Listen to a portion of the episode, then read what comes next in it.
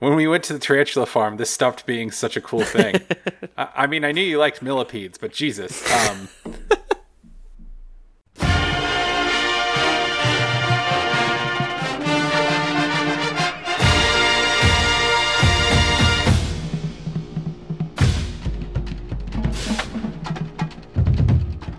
Welcome to Chapel Bell Curve, a stats focused podcast about UGA football.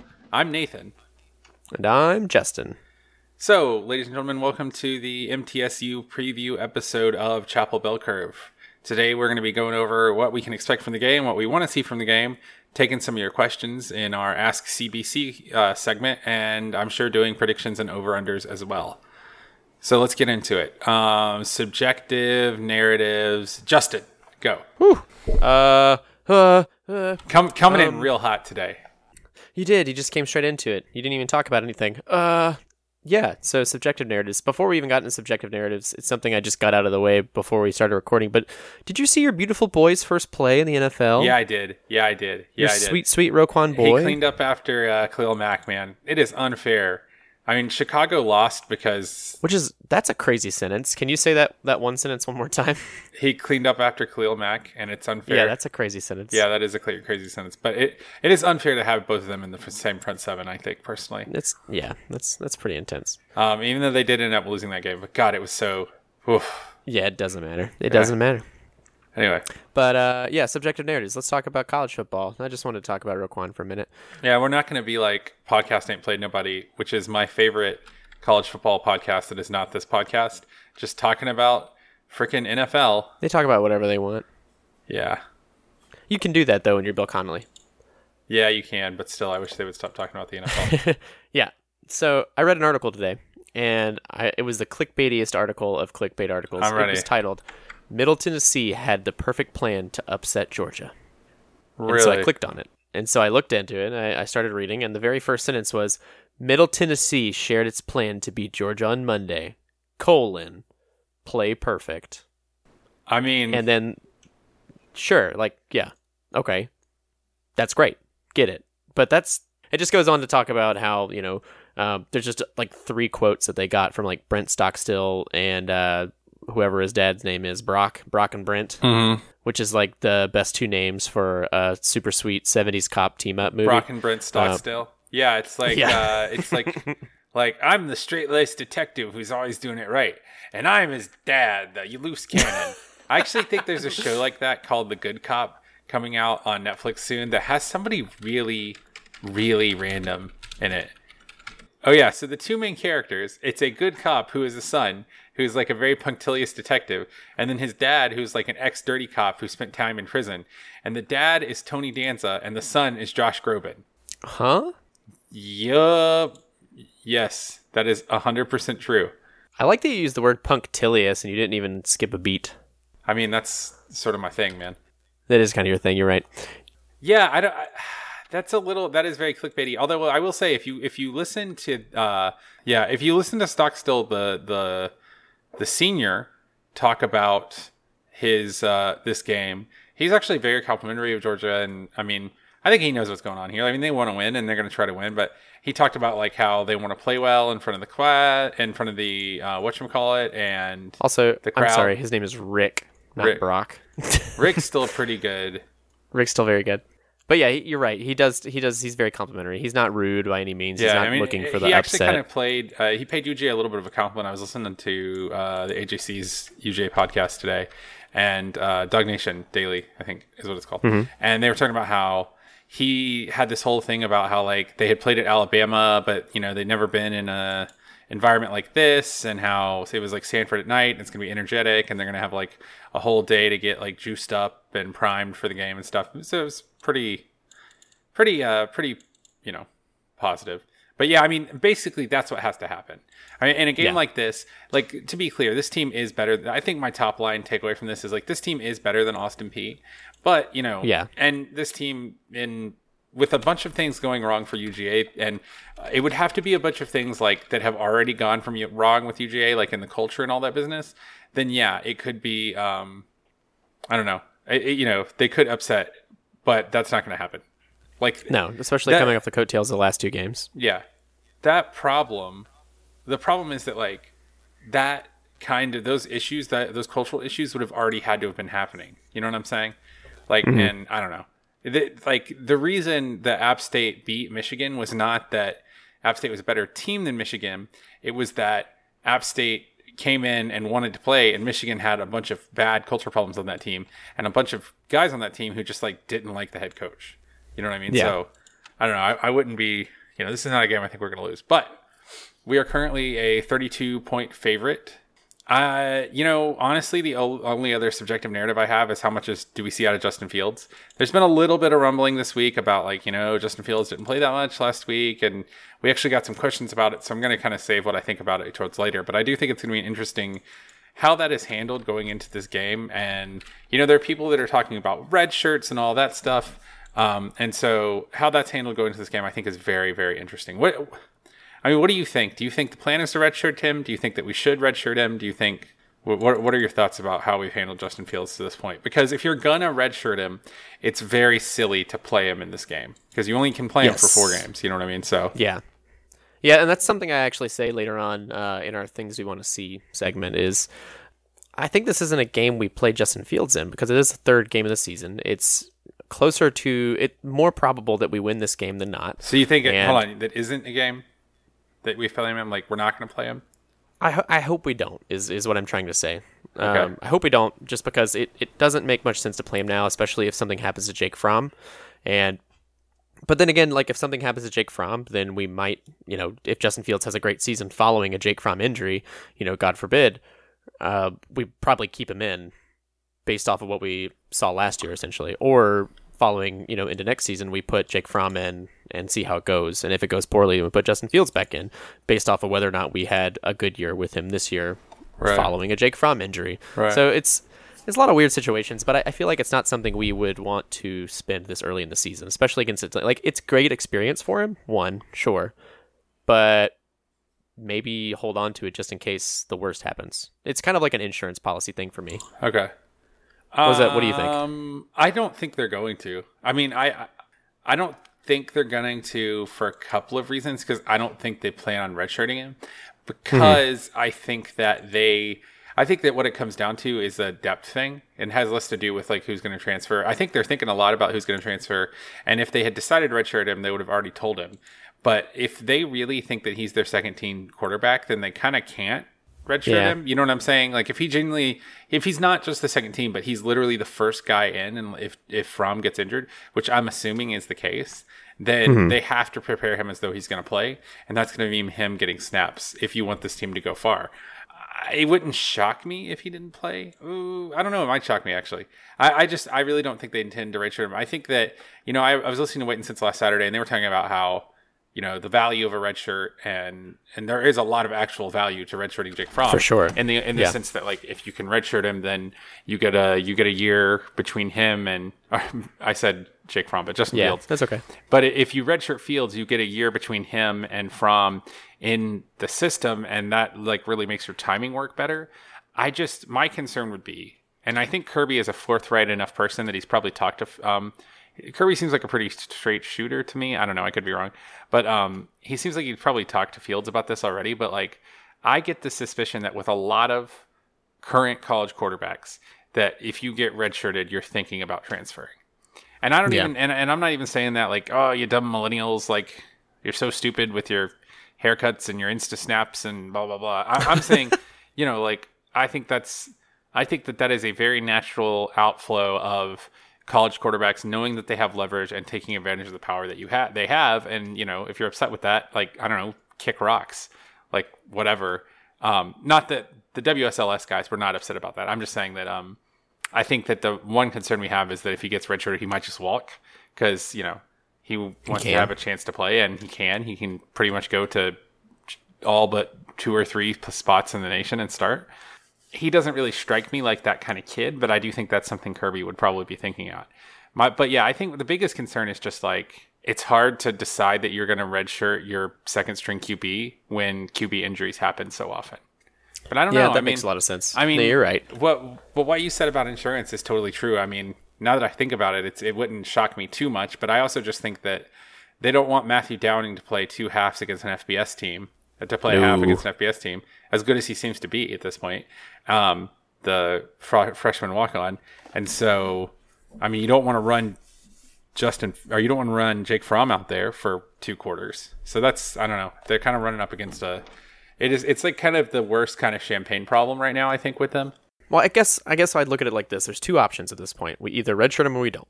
And what those scenarios look like is that we either hold on to him until we have him play again at UMass, Right. and then any cleanup duty maybe again in the playoffs if we make it to the playoffs. right. And that doesn't make much sense. He might play UMass, he might play Georgia Tech.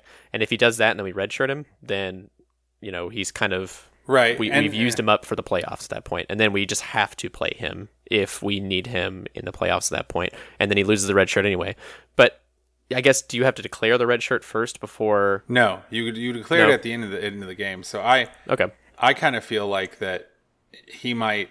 They, it is probably one of those things where, from Kirby's standpoint, he's just sort of like week in and week out on it. You know what Yeah. I'm saying? Where he's like, ah, we'll think. I think we'll play him this week, and I don't think it has. I don't think he's thinking of it in like a loss standpoint. He's not thinking of like what can we lose. He's thinking of what we can gain. You know what I'm saying? I think he's thinking, well, you know, it makes the only downside of not redshirting him is dealing with playing time issues. But on the other Yeah. hand, if you don't redshirt him, you kind of also deal with playing time issues if you just play him a bunch. You know what I mean? Yeah. If you really think he can play, you know, either alternating or in the second halves of, if you really think that he can play in SEC caliber football team uh, football games, then maybe you just don't redshirt him and just say screw it. That's how we deal with playing time is we just play him. You know? yeah. But then at the same time, he's not starting for the next two years. You know, from now, and that that sucks. That does. But then at the same, I don't know. It's a weird situation. Like you want to make sure you invest in your your starter, but But then the other thing is like there's a there's a tail there's a there's a tail of this this distribution where you know there's there's a possibility that Fromm goes to the league after next year. Mm-hmm.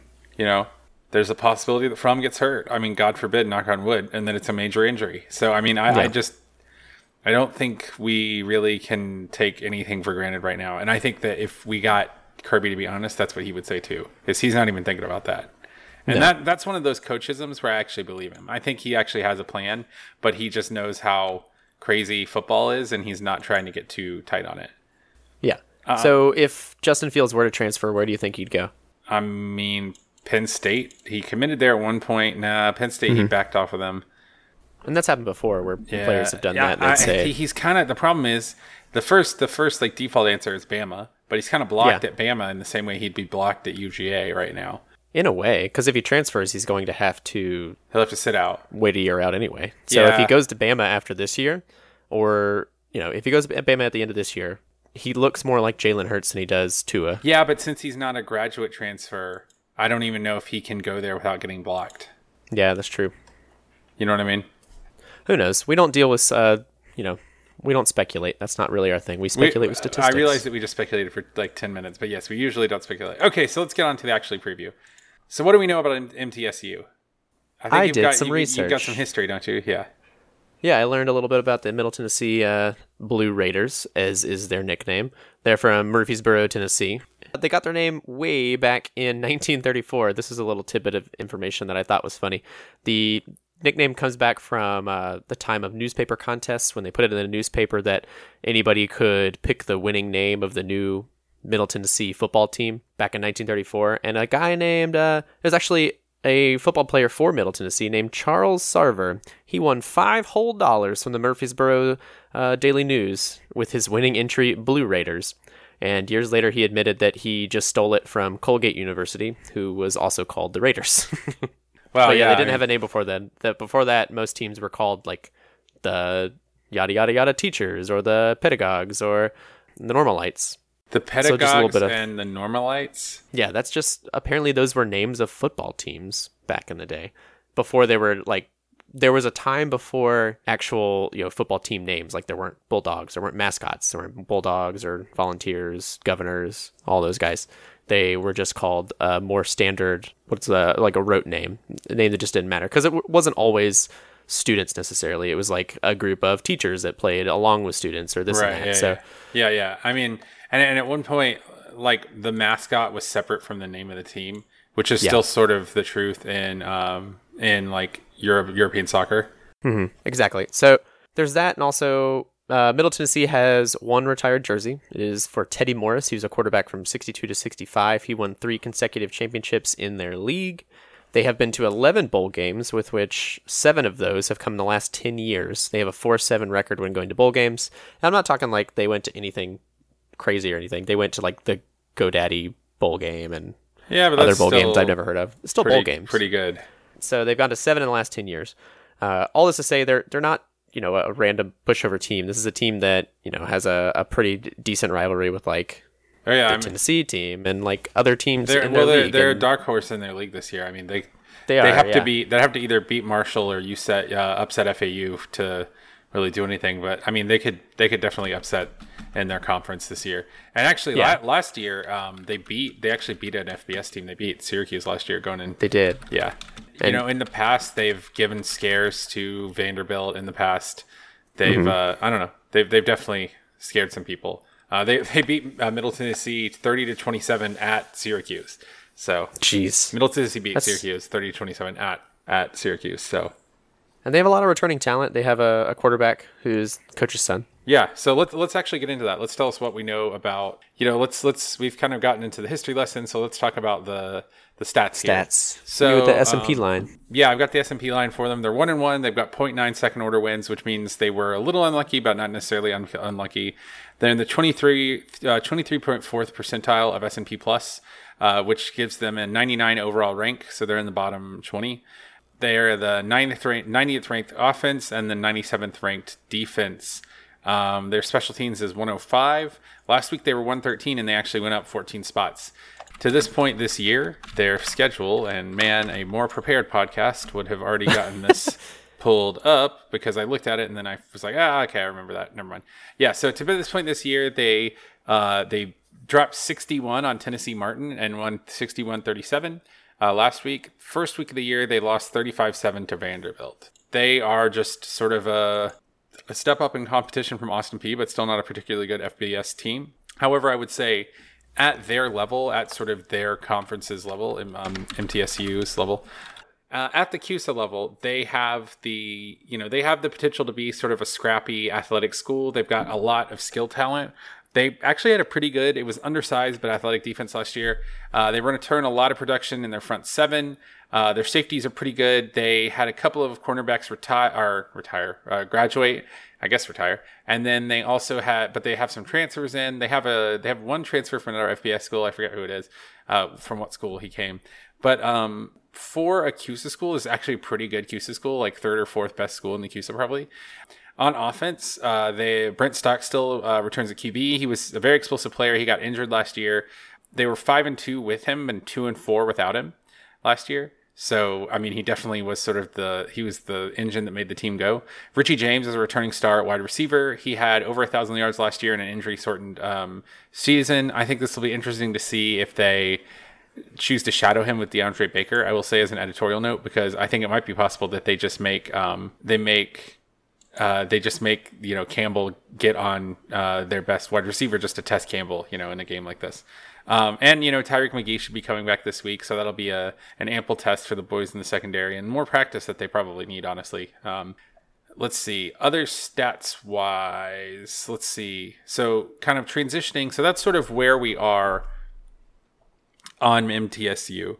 Um, we can also talk sort of what stats we think can, are going to be important going into this game we sort of covered things for MTSU, but I think UGA stats that are interesting to me. Justin Fields only played 16 snaps last game. I have to imagine that goes up. I I, I cannot imagine it. Um, I'm also interested to see what middle linebacker play looks like, especially in the, in regards to USC averaged 5.7 yards per carry or yards per catch last week, and I think that that is probably not only the average but also the median catch. Like if you line them all up, I think most of them, like the distribution of where the catches were, they were mostly in that range, which you know I think is backed up by the fact that if you watch that game, we kind of got victimized over the middle a little bit. A little bit. Like our, our linebackers just got it thrown over their heads quite a few times. So I'm interested to see what that looks like because this is definitely a, a CUSA team that like they'll spread you out. They're going to throw underneath. They've got little speedy guys. Like we should still beat them, but like that's what they're going to try to do. So I'm gonna, I'm interested to see what is their yards per catch average, what is their yards per attempt average. How explosive are they? How efficient are they specifically in the passing game? I mean, that's about all I got stats wise. We can talk about some more narrative stuff. For these games, it's always kind of hard to pull stats because, I mean, frankly, we just should win. Uh, we Yeah. can talk some more about stats that we want to see, but um, I don't really have any more stats going into this game. Do you have anything else? No, I mean it's it's pretty much what it is. Yeah. it's not not exciting, not sexy. Yeah, I mean, it, this is a game where we can definitely find out more about this team at the margins, and there are a lot of margins of this team, um, which is a stupid way of saying there. There is like sort of an unspoken, an, an unheralded amount of youth on this team that is trying to get playing time, and I think that the the quality and the depth of that youth is such that. For Georgia to reach its best potential, they need to get playing time. So, in that sense, I'm interested to see does like Channing Tindall play or whatever you know, ultimately, we're both going to predict a win for this game. So I think Yeah. the more interesting thing is let's talk about what do we want to see, and let's talk about over unders and predictions, and just say and see what what are we trying to get out of this. At if this is truly a game we should win, truly sort of a cupcake tune up, whatever you want to call, what are we, you know, what are we looking for? Let's see. So you want to look at things you want to see? Um, yeah, yeah, but do you want to go first? Sure. I was just gonna say a game that starts and ends on time, Yeah, just based off of everything going on Yeah. uh, with this hurricane and everything. Yeah. We're pretty far out from the coastline, but still we're supposed to see a whole bunch of rain. and obviously, like uh, thoughts. I, not, I don't want to be flippant about that. Like thoughts and prayers to anyone who For sure. especially if you are currently listening to this, which we do have some Virginia coastal, based on the downloads page, we do have some South Carolina, North Carolina, Virginia people that listen to this. So um, I hope you're out of town. I hope that you're somewhere safe and batten down the hatches and please stay safe. But yeah, I mean, that is going to be an interesting time. I've heard rumors that MTSU's athletic director has come out and said that he is willing to move the game if need be. I would say that the way that, I mean, what based on what I know about the logistics of the game, if they're going to make that decision, they're going to have to make it like late Thursday, early Friday. No, they, Oh, no, you really? got to make it way earlier than Way that. early? way earlier because I thought it was gonna be closer to game time. yeah, well, the problem is that just if you think about like just There's a take- lot of things that go into it. Yeah. take the fans out of it, right? So just pretend that you think, and this is this there, there's there's a point where you get to this point where you say, okay, I really don't care how many fans can be there. We need to play this game for our record, and you know, even if we lose some fans and we lose some stuff from the gate, I'm comfortable with that because you know, if we don't, if we have it at seven, it won't we won't finish the game. So if you get to that point, here's the problem. The problem is you have so many people that need to know that the time has changed who are not fans and that Yeah. might not even care about UGA football, right? Because you've got hundreds of support staff, you've got thousands of people working the stadium for stadium security and stadium, you know, management. You've got hundreds of people from local churches and schools who are volunteering to run the concession stands. You got 500 people associated with the band. You've got uh, security and police needed for the dog walk. You've got GBI and police needed inside of the game. You've got, uh, you know, 100, 150, 200 press passes slash just like random people who have passes in the stadium. You've got recruits. On top of that, you've got sort of like big money donors who have all sorts of these like VIP opportunities. You've got old Letterman. So it's the it's the kind of thing where like there are a lot of stakeholders who are not even like your average run of the mill fan. Um, and so even if yes, every fan could change time and could like you know make that decision for themselves, you still would want to do it as early as possible. And I, I, I think really Friday night's probably the latest they would do it, unless there is some sort of like.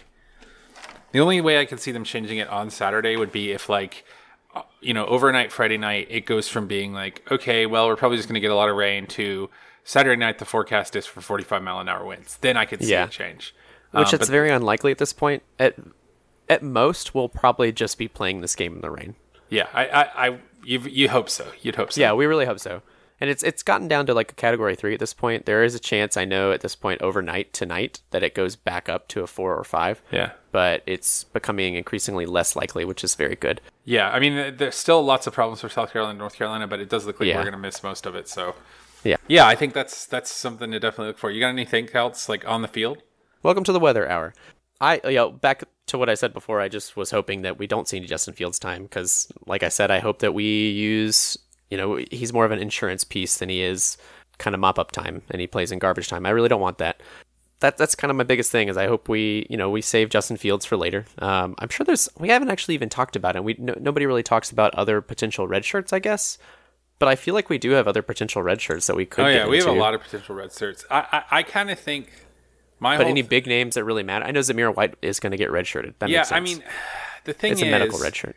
at this point, other than Justin Fields, the depth is- across the thing is that most people come in their freshman year not thinking that they're gonna play, and so what that means is that most other you don't have to worry about anybody transferring for the most part because they didn't come in thinking they were going to get immediate playing time. So I think for a lot of these kids, that decision is going to be made like in January.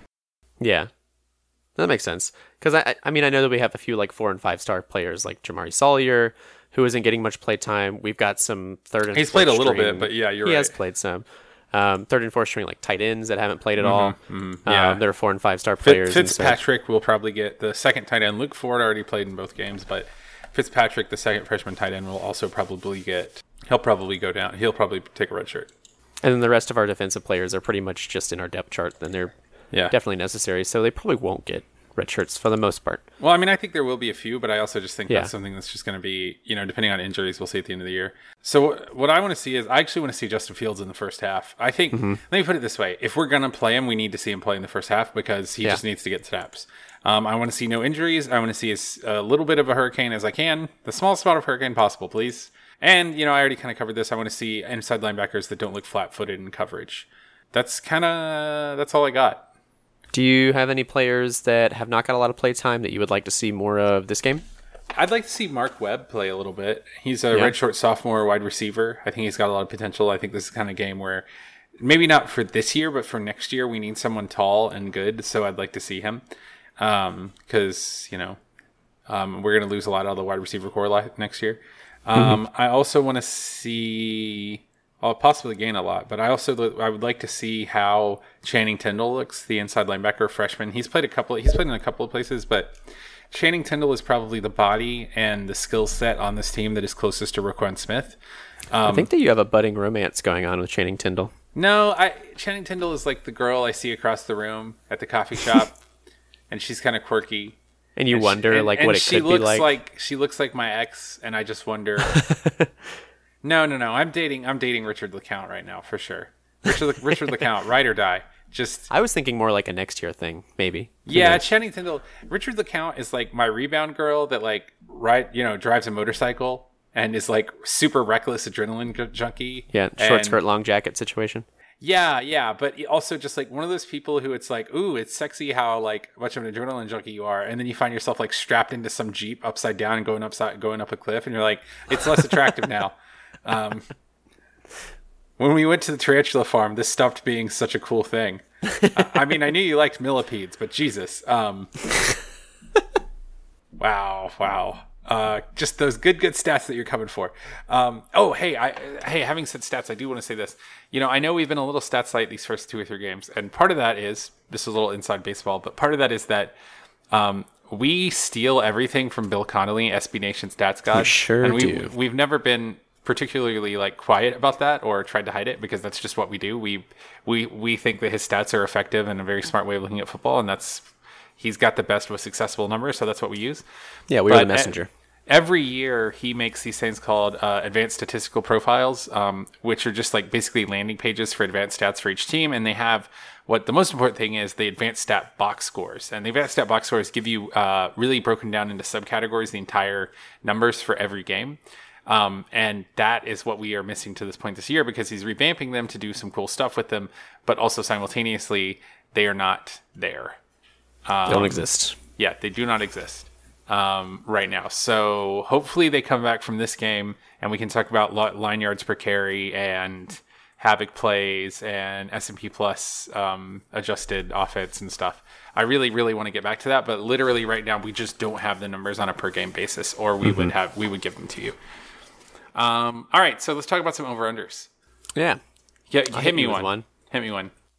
Uh, over under Blankenship zero Well, field point, goals. point five, point five is the number you're looking for. Yeah, because you, you can't go under zero. You can't go under zero. You're right. I'll He's- go 0.5. You're right. He misses a field goal so va- so badly that they take another one away. Um, I'm not saying he's going to miss any field goals. I just You're don't just think he'll be he put into a any? field goal position. um, I'm gonna say over.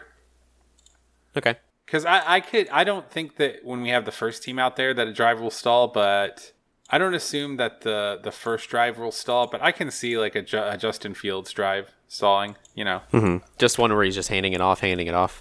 yeah, or like you know, uh, Prather Hudson's in, and he's a good player, but he's a walk on, and maybe I'm going to say under. I'm going to give him the good under because in my world, this uh, this game that I'm building, Justin Fields doesn't play, which is most likely unlikely. Um, he will probably play because I think that he's just going to keep getting playing time every game as much as he can.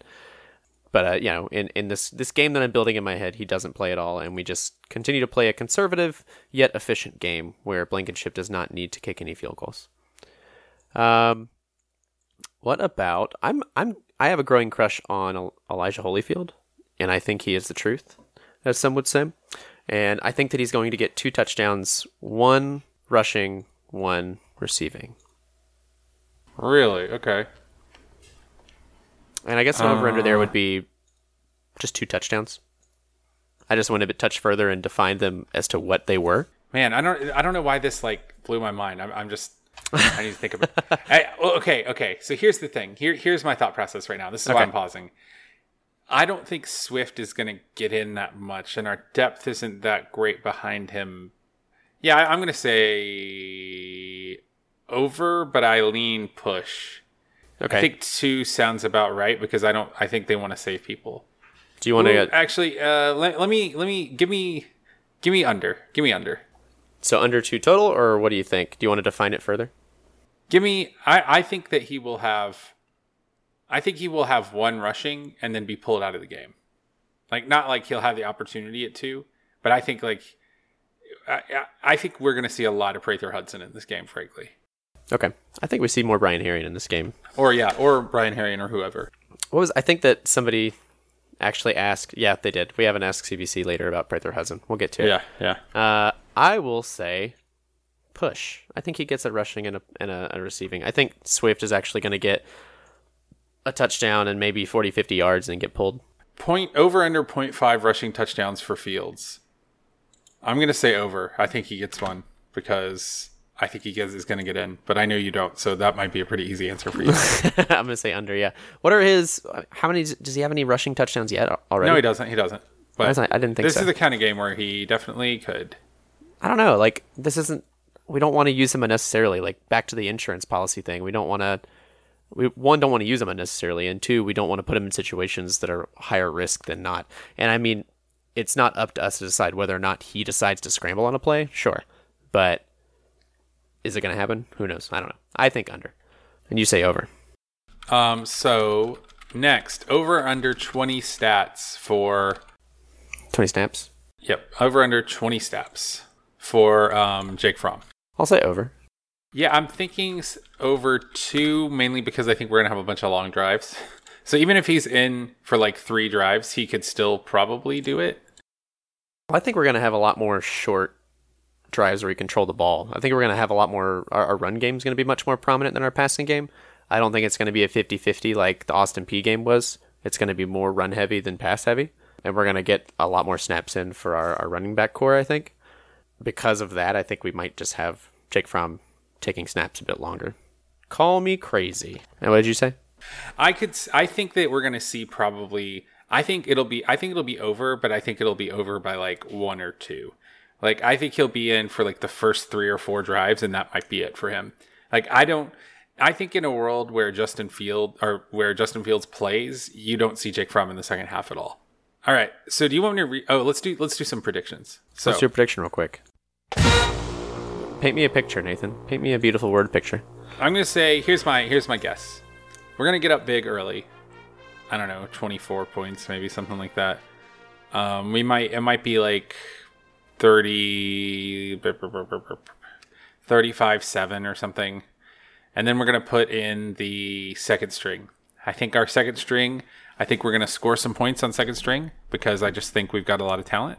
But I also think that we're going to make some mistakes, some mistakes. So I could see the second string putting up a couple more touchdowns, but also losing a, cut a touchdown back just because, you know, Latavious Brini gets in at safety or something. He's on the scout team right now, but there's, you know, some cornerback who is taking one of his four games today. So I'm going to say 52 17. 50 to 17. That's a bold prediction. Yeah. I just think, I think this team can score 41 on if you could score 41 in South Carolina and you come to play against MTSU, you should be able to just pick your score.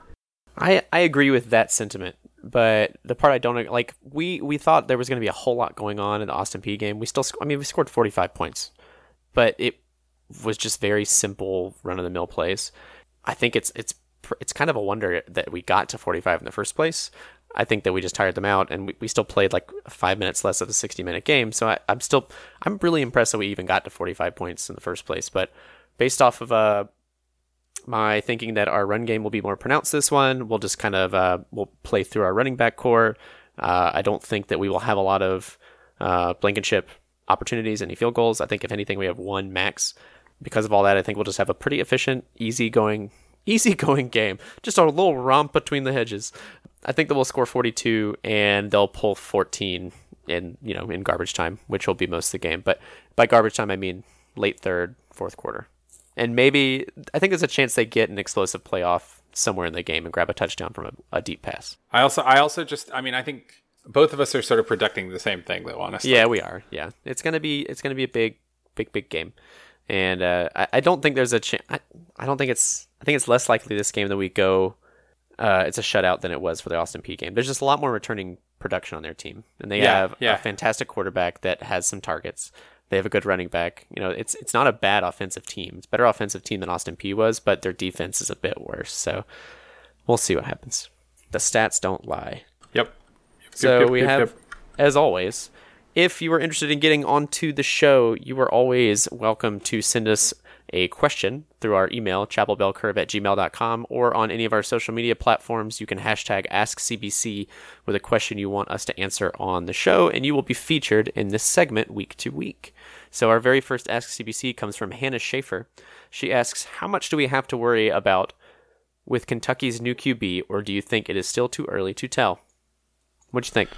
So Kentucky's QB Terry Wilson, he is a dual threat quarterback who he went to Oregon initially. He was a three star coming out of high school, and he uh, basically didn't get any playing time at Oregon and transferred to Garden City Community College, where he eventually became the number two, two dual threat uh, JC um, target last year or uh, recruit. As a question to whether or not I'm worried about him, I mean, I, worried's like a bit much right now.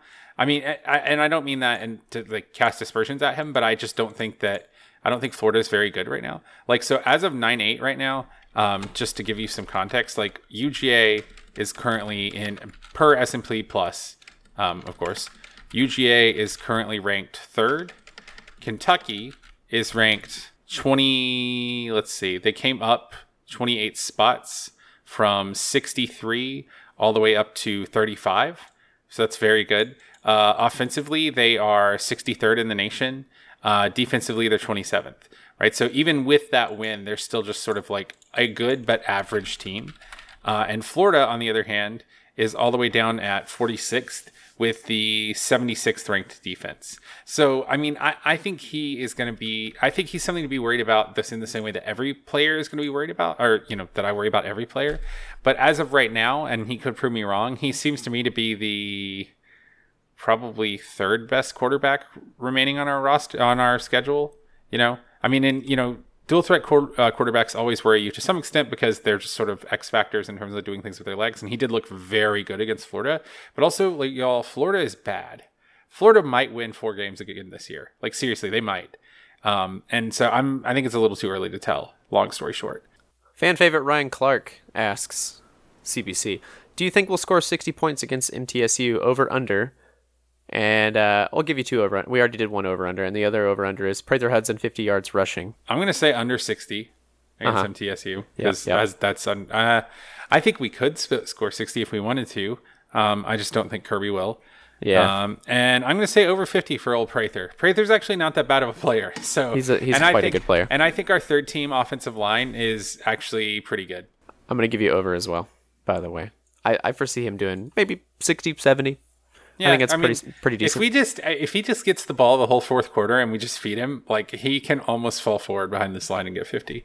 I don't think that he we're gonna see him like in the same drive like three or four times in a row, but I definitely think that he'll get. I mean, we did three. against South Carolina. Yeah, that's true. We'll see. West Coast Mark asks, how many total future NFL players are currently on the roster? All right, I have an answer for this. Nathan has given a beautiful breakdown. Yeah, I have 43 as the total right now. So here's how I am defining things, and here's my thought process. So I'm defining NFL players as at least one year spent on an NFL roster, not spent on a practice team. So like you get a contract, even if it's a salary minimum, and you play with an NFL team for a year. Okay. So I've divided this into possibles, likelies, and probables. Probables being dudes that like I think are just going to get drafted.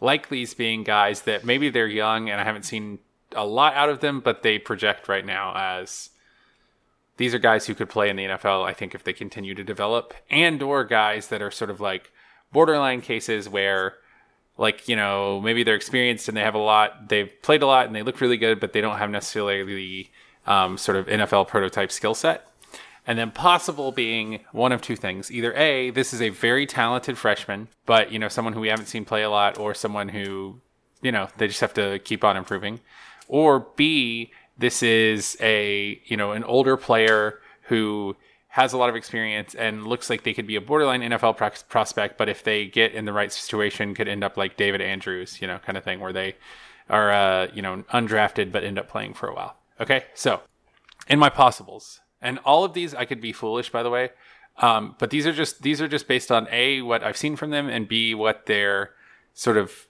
recruiting profile is. Okay, so like um, Tyson Campbell, Zamir White, James Cook. Those are really good examples of recruiting profile guys. All three of those guys could not be in the league at all by my, by their senior year, but I'm just saying those are three freshmen that sort of project as being possible NFL players. But then you've got guys like Natrez Patrick, Jay Hayes, Julian Rochester in the possibles. Those three guys are, you know, I mean, good players, have played solid.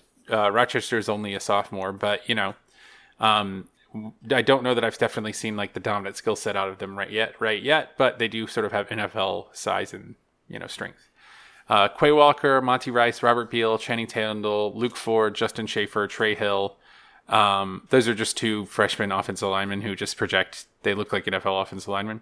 Solomon Kindley, Walter Grant, Charlie Woerner, Jake Camarda. Uh, good punters are hard to find.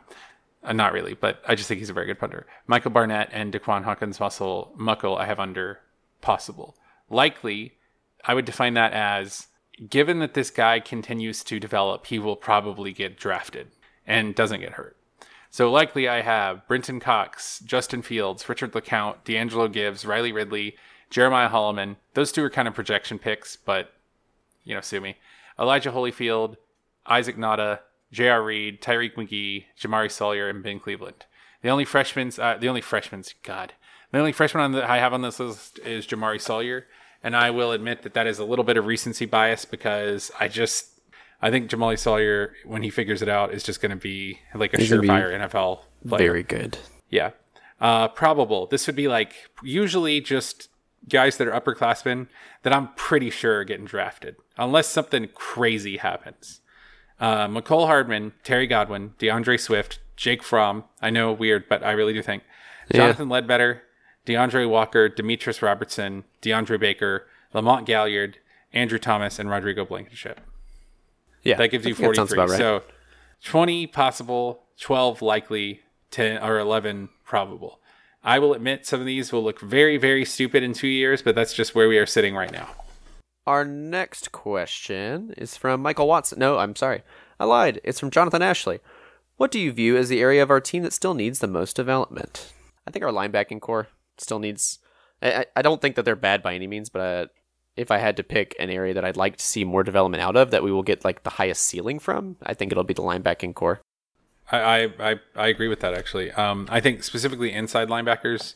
I think um, what did I, who did I hear this quote from? Oh yeah, so I was listening to DawgNation Daily today, and they were just talking about how maybe like the inside linebacking core isn't at a national championship level right now. And I take their meaning. I, I don't know if I would go so far as to say that, but I do think that you know, national championship teams to this point have either had a transcendent offensive player that just takes over the game, or have just been like at a decent level of good to good in every position and great in some positions. I think this linebacking core is good. I'm not sure that it is like high above average the way you need every position to be because we do not have a Deshaun Watson on this team. So we need like basically every area of this team to be good. You know what I mean? We can't rely on a dual threat quarterback right now. Right now, we can't rely on a dual threat quarterback to, you know, get us all the way through the year. Michael Watson asks, agreed that we probably took Fromm out of the Austin Peay game too early, but what's the ideal time you leave him in against MTSU? Give Fromm first half, Fields second half? Question mark. So let let's answer this question from the standpoint. Pretend that pretend that Justin Fields is playing. So how do you answer that question in that in that sense? Yeah, with that, I think it's it's because you want to be fair to them both is what it comes down to. You want to make sure that Fromm comes out of it feeling good. He you don't pull him because he played poorly, and you don't pull him because he played too well. You you make sure that you're upfront with him and you let him know, you know, drive to drive, what's going on, what you're thinking as a coach. You know, that's kind yeah, of what yeah. I'm coming at this as. And then with Fields, you make sure that you don't say like we're going to play you at this time or we're going to do this. You don't give him any absolutes. You let him know that we will when the time is right, and you give him some sort of tangible pieces to know when that time is coming because you could kind of float the idea and kind of float the carrot in front of you know the horse's mouth sort of kind of thing and then the time never comes or you can be very honest and upfront with him and say we're going to leave Fromm in until he does x y and z like executes these plays properly in a game time situation i think that that's i don't know if that's how it's going to work i don't know how it works i'm not a coach but if i were in that situation and i were like someone's manager for instance that's probably how i would handle it but that's the only you know perspective I can kind of answer this from. I think. Yeah, I mean, I I agree with your point of like you want to be fair with both of them because I think that's a really important. It's a really important aspect of this, just going back into the whole transfer thing. And you want to just, you got to manage the room. And I don't even think this is like anybody spoiled. I just think you owe it to your players. Um, but I, I, I think, I think maybe there will sort of be, um, like, like you were saying, like benchmarks you want to see from, Fromm, but I think the benchmarks might just be like, okay, you know, once we get up two or three touchdowns and we feel comfortable and we look at what you've done on the day and we say, okay, you know, you've made, you've done everything we've asked you to for our prep for this game. I think then you pull him. Yeah. You know what I mean?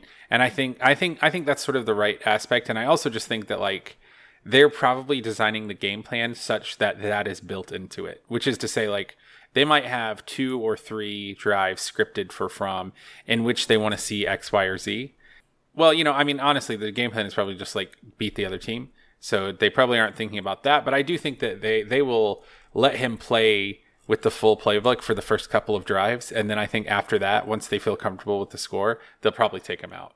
I mean, because the thing is, you know, even up 31 against, um, even up 31 against South Carolina, you know they did have weapons. You knew that they were always one play away from scoring. So, I mean, it, it, it is feasible. Like, you know, it makes sense why they don't take him out. I, I think with this game, if you get up 24 to nothing, you probably feel pretty good. It's not, there are no guarantees, but I think you probably feel pretty good. Yeah, and I think it's games like this too where you you start to work with Jake Fromm outside the game uh, to prepare him for situations inside the game. In the sense, it's like we're going to open up your playbook a bit more and give you a bit more autonomy to play with these groups of plays based on what you see. He is still a sophomore, of course. That's still like ahead of the curve for a sophomore quarterback, but I would imagine that you probably start looking at those sorts of situations just to prepare for later on down the line, right? Am I crazy to right. think that? And these are the games where, where you would kind of put that into practice, right? Yeah, you're always coaching. Last question. Harrison at Wow, cool tweets. For total S&P plus, how are offensive, defensive, and special teams S&P plus weighted? I assume it's not 33% each, so what is the breakdown? Okay, so here's the thing. Um, I can give you an answer of what I think it is, but this is not a question that he's totally answered, and I don't want to bother him with it because I think it's out there. I just can't figure out what it is. Okay, so originally it was 50 50 defense and offense. In 2016, in January, uh, Connelly decided to add special teams. And um, the special teams breakdown that he got to, he went through the different aspects of special teams and correlated what the re- what the like how each how performance in each aspect of special teams um, interacted with the winning percentage, basically. Okay, So that's what you have to start with. So there are sort of like breakdowns within breakdowns, if that makes sense. Like there are four, there are three major major categories inside of S&P Plus, and each one of them has subcategories basically. So it's 50% offense. Right now, what I think it is actually is um, 45% offense, 45% defense, 10% special teams. In that side, under the special teams, the weights are 40 per, 44% place kicking, 24% punting, 14% kickoffs, 14% kick returns, 3% punt returns. That's basically the, the, the closest correlation uh, to the weights in terms of like what helps you win games. Um, inside of S&P Plus, outside of outside of special teams, you have offensive and defensive S&P Plus, which is the uh, five ca- five factors um, S&P Plus, like we talk about, like there are five factors that affect the winning of a game, right? Efficiency, explosiveness, field position, finishing drives, and turnover luck. Um, so they those five factors combine and make offensive and defensive S&P Plus rating. Those are then all com- combined together with S&P Plus um, total with S&P Plus um, into your S&P Plus number, and then those are those are added into second order wins, which is basically just the difference between what you should how many games you should have won based on your S&P plus numbers and how many games you did win. So second order wins basically measures your luck. So like if your second order wins differential is negative 1, that means that there's a full game in there between your games that you probably shouldn't have won, right? If you're so like for instance, um, Clemson right now, uh, they are what eighth. They were third last week. They're eighth this week, and the reason for that is the top seven, their second order wins are all two. Like they should have won each game, uh, and they did. Right. Clemson, on the other hand, is 1.4, which means that like they basically had like a 40% chance of winning the game that they won, the of winning against uh, Texas A&M at some point. Hey, something we haven't done in a little while because we haven't had any, but we got a a, a review recently. yeah, do you want me to? I, I'm gonna I'm gonna share it with you. This one's from Lou from the Rose Bowl, and Lou gave us five stars. Thank you, Lou. Uh, he said in his title, "Oh my God, the clicking," and it says "Love the pod," but for an audio guy, and in parentheses he says, "Looking at you, Nathan, the clicking that one of you is doing on your mouse drives me to distraction." Five stars. Keep it up, guys. Okay, Lou, I have to admit it's me. Listen, Lou, once we get ads on this on this podcast, and we're gonna get ads on this podcast, don't don't don't mistake me. Like I'll sell out the minute I can. Um, once we get ads on this co- uh, on this podcast, and Nathan can afford a mouse that is not so damn loud and a mic that is not so damn sensitive, then it'll get better. But I. If, I, if there is a way to make me stop moving while I am still alive, I have yet to find it. It's impossible. Yeah. I, I'm not clicking right now, but and I will also say a lot of times these are like pretty research intensive episodes, so a lot of times the clicking is actually necessary. The clicking is not me like just doodling; it's like That is us. Me, um, yeah, researching actually on the go. actually pulling up tabs and stuff. This has been Chapel Bell Curve. You can find us on iTunes, Google Play, Spotify, and pretty much anywhere you can find subscribe to a podcast. You can get in touch with us on Facebook by searching for Chapel Bell Curve, by email at chapelbellcurve at gmail.com, and on Twitter and Instagram at Chapel Bell Curve. Go figure. oh, you know, Uh, check out our website, chapelbellcurve.com. It has all our archives, it has some writing. It's just sort of a hub for all of the stuff that we do. If you enjoyed today's episode, please, please, please leave us a rating and a review, and we will read it on air and talk about how much we like you. We love you so much, Lou. Lou, you're so good. I'm an audiophile as well. Anyway, we'll catch you in the Classic City on Saturday. Until then, Go, Go dogs. dogs.